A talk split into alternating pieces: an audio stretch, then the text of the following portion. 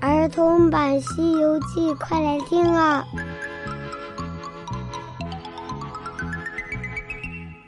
西游记》第十八集：二郎神大战孙悟空。小朋友好，我是永桥姐姐。今天永桥姐姐继续给小朋友讲《西游记》的故事。上集咱们说到，天兵天将来花果山捉孙悟空。但是大战了一天也没有结果，就这样一连几天斗下来，仍然不分胜负。正在这时，南海观世音菩萨去王母娘娘的蟠桃会赴宴，他看到蟠桃会一片狼藉，空无一人，便向玉帝询问。玉帝把孙悟空大闹蟠桃会的事情。就告诉了观世音菩萨。了解到情况之后，观音菩萨就派他座下的弟子，也就是陀塔李天王的二太子木吒去帮忙。木吒没有见识过孙悟空的本事，他一点儿也不畏惧，马上就出兵了。但是很快又被孙悟空给打败了。这时。观世音菩萨想起一个人来，那就是二郎神。于是，他让玉皇大帝派二郎神去打孙悟空。二郎神接了旨，点齐了自己的神兵，带上哮天犬和那眉山六兄弟一起，一阵风一样的就来到了花果山。李天王连忙带着天兵天将去迎接。二郎神说道：“我奉旨来捉拿那猴头，必须和他争赌变化，请把天网的顶给打开，四周围紧。如果我赌输了，大家不必惊慌，有我的兄弟相助；如果我赢了他，也不用再麻烦各位天将，有我的兄弟去绑他。到时，请天王站在空中，用照妖镜照那猴子。”以防他落败后逃得无影无踪。听完二郎神的话，李天王连连点头。二郎神吩咐完毕，点齐了人马，就前往水帘洞挑战猴王。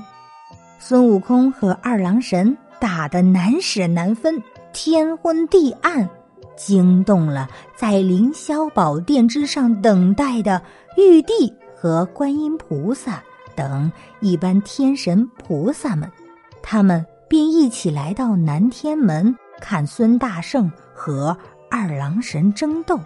观音菩萨见到二郎神和梅山六兄弟把悟空围在中间，使他没有办法脱身，但是仍然没有办法抓住他，便想要帮助二郎神。观音菩萨上前对玉帝说。让我将这净瓶杨柳扔到下界去，打那猴头，虽不至于要他的命，却能让他在地上跌上一跤，以便让二郎神抓住他。观音菩萨口中说的玉净瓶，就是他整日拿在手里的一个瓷花瓶，花瓶里还有杨柳。太上老君听到了，说道：“菩萨主意虽好，但是那瓷瓶如果打不到他，碰到那猴头的金箍棒，净瓶就可能会被打碎。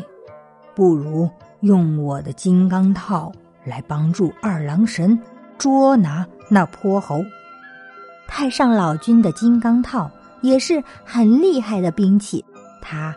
善于变化，水火不侵。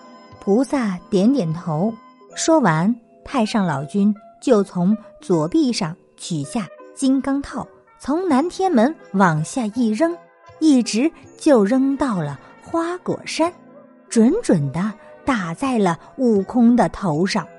悟空正在和他们七个苦战，不料有东西从天上掉下来，躲闪不及。被打中了天灵盖，脚跟没有站稳，跌了一跤。刚想爬起来就逃，却又被二郎神的哮天犬给赶上了。哮天犬乃是二郎神座下的一只神犬，民间给它的俗称就叫做天狗。古人认为日食月食都是天狗在作怪。哮天犬也是很厉害，朝孙悟空的腿上一咬，孙悟空又跌了一跤，刚想翻身。已经被二郎神和梅山兄弟按住了手脚，用绳子绑了起来。他们又用钩刀穿起了悟空的琵琶骨，悟空再也没有办法变化了。四大天王见二郎神抓住了悟空，连忙收兵拔寨，谢过二郎神，便押着孙悟空到了通明殿。把泼猴交给玉帝发落，玉帝按功行赏之后，便命令大力王将泼猴押到斩妖台，把他捆到腰柱上，准备把他斩首。可是，刀砍、斧劈、枪刺、剑杀这些手段都没有办法伤到孙悟空半根毫毛。